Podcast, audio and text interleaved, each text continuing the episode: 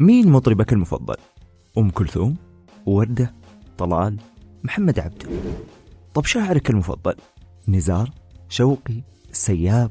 بدر بن عبد المحسن طب تتبنى فكر مين من الأدباء؟ القصيبي؟ الرافعي؟ طه حسين؟ الوردي؟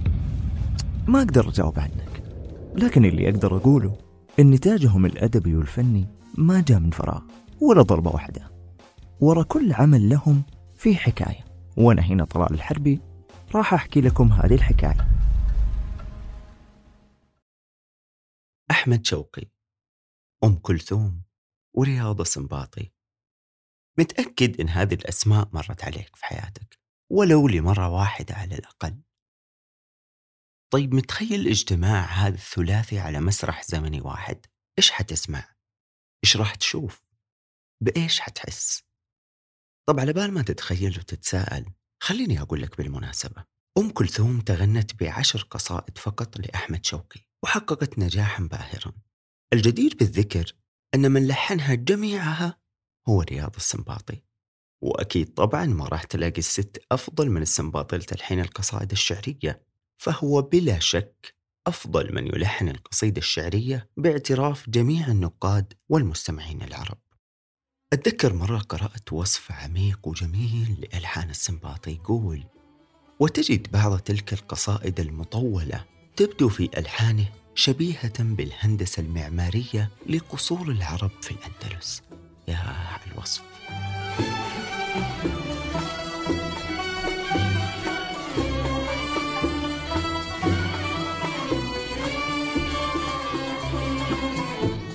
بعد انتهاء الحرب العالمية الثانية تحديدا في عام 1945 وعندما كانت أوروبا مشتعلة كانت هناك ثورة أخرى قد اندلعت لكنها ثورة من نوع مختلف. كانت هذه الثورة محملة بعتاد الوجد والسلطنة وقوة الكلمة وسلاحها الناعم. سلوا قلبي. قصيدة كتبها أحمد شوقي في مدح الرسول الكريم عليه أرقى صلاة وأتم تسليم. قلبي غداة سلا وتاب لعل على الجمال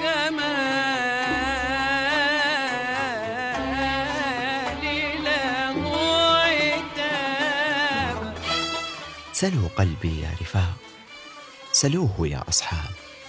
لعل عتابكم يعيد إليه صوابه الذي تلاشى من فرط الجمال. ولكن هل يعاتب من استسلم لقلبه حتى أفقده الصواب؟ فقد سألت قلبي قبلكم فتولى الدمع عنه الجواب. فهل ترك الجمال له صواب؟ بهذه الافتتاحية البديعة يأخذنا شوقي في رحلة ملحمية تتلاشى أمامها كل الحسابات المنطقية التي تدين القلب وعاطفته الجياشة. ثم يتحدث عن الأصحاب وأيامهم القديمة بحروف مليئة بالسعادة والفرح قبل أن يحلق بنا في سماء الحكمة وينثر عبير تجاربه التي عايشها بكل ما فيها من متعة وألم وأن كل شيء مهما طال أمده سينتهي. وليس في هذه الدنيا من شيء يستحق الاهتمام سوى الأدب والعلم اللذان يرفعان قدر المرء ويعليان شأنه. ثم ينصرف بعد ذلك إلى أمر يهم الإنسان وحياته وتلقائيته التي تميل إلى جمع المال فينصح بالإنفاق في سبيل الخير. ويختم ملحمته الشاعرية ليبلغ غاية قصيدته في مدح النبي محمد عليه الصلاة والسلام فيذكر فضله ويصفه بحسن المسلمين وموطن الأخلاق الرفيعة.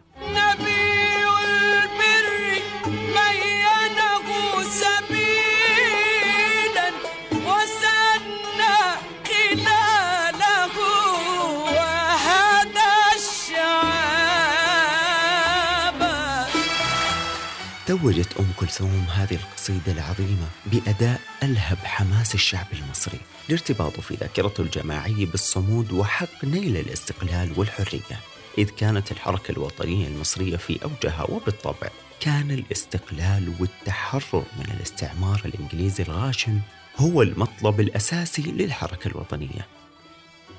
وكانت الثورة قد أحدثت زلزلة في الأوضاع الاقتصادية والسياسية والاجتماعية ولم تكن الأوضاع الفنية بمنأى عن تلك العاصفة فقد منعت أغاني أم كلثوم من البث الإذاعي فترة اندلاع ثورة 19 المصرية حتى أن عبد الناصر قال متسائلا ما هذا؟ هل هؤلاء مجانين؟ هل تريدون أن تنقلب مصر علينا؟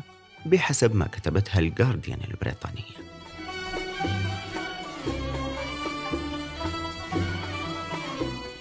في يناير من العام 1946 عند زيارة الملك عبد العزيز طيب الله ثراه لمصر لم تجد أم كلثوم ولا الإذاعة المصرية احتفاء أكثر من احتفائها بأغنية سلو قلبي.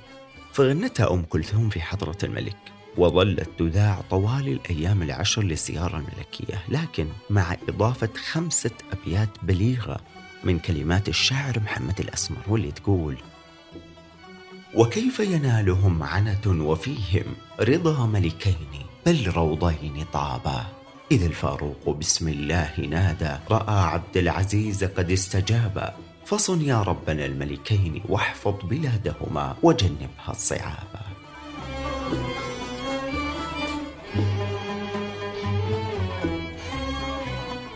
اليوم وبعدما يربو على 78 عام عن النسخة الأولى للأغنية سترهفون السمع إلى تلك الملحمة الغنائية وستستشعرون وربما تترنمون طربا من فرط الحماس المتأجج لدى الجمهور الذي عاصر أم كلثوم في تلك الحقبة الذهبية من تاريخ الطرب الشرقي وتحديدا حين تبلغ هاتين البيتين. وعلمنا بناء المجد حتى أخذنا إمرة الأرض اغتصابا وما نيل المطالب بالتمني ولكن تؤخذ الدنيا غلابا.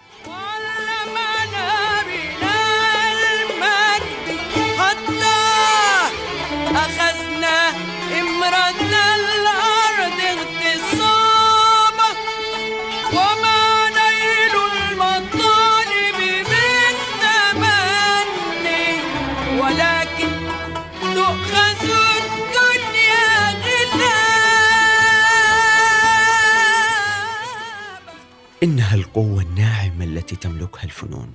فعلى الجانب الآخر من الروح الدينية التي بثتها القصيدة فقد أتت الأغنية محملة بروح وطنية تتوافق مع الحالة التي كانت تعيشها مصر لحظة غناء أم كلثوم للقصيدة.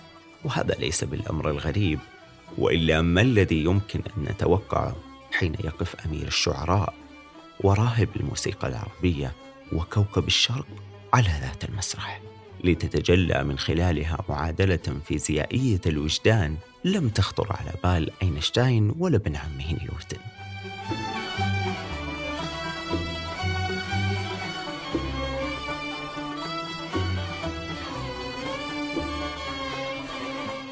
حالة صفاء موغلة في الشاعرية.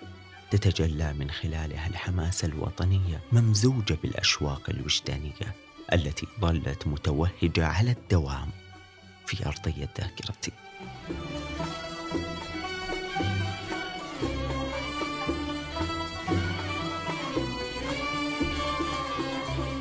ألا يرون أن الطبيعة برمتها تغني؟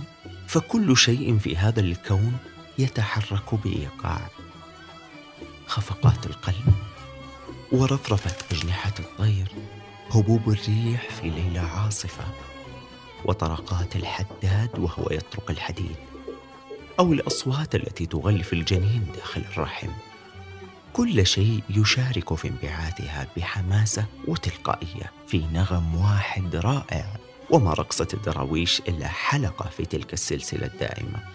وكما يحمل ماء البحر في داخله المحيط برمته فإن رقصتنا تعكس أسرار الكون وتغلفها. وهكذا عندما يكون الفن خلاقا يستحيل قوة فاعلة في الوجود. فأي حاجز هذا الذي لا يقوى الفن على اقتحامه؟ وأي قلب ذلك الذي لا يظفر الشعر بإحيائه؟ فالشعر آخر معاقل السحر للإنسان.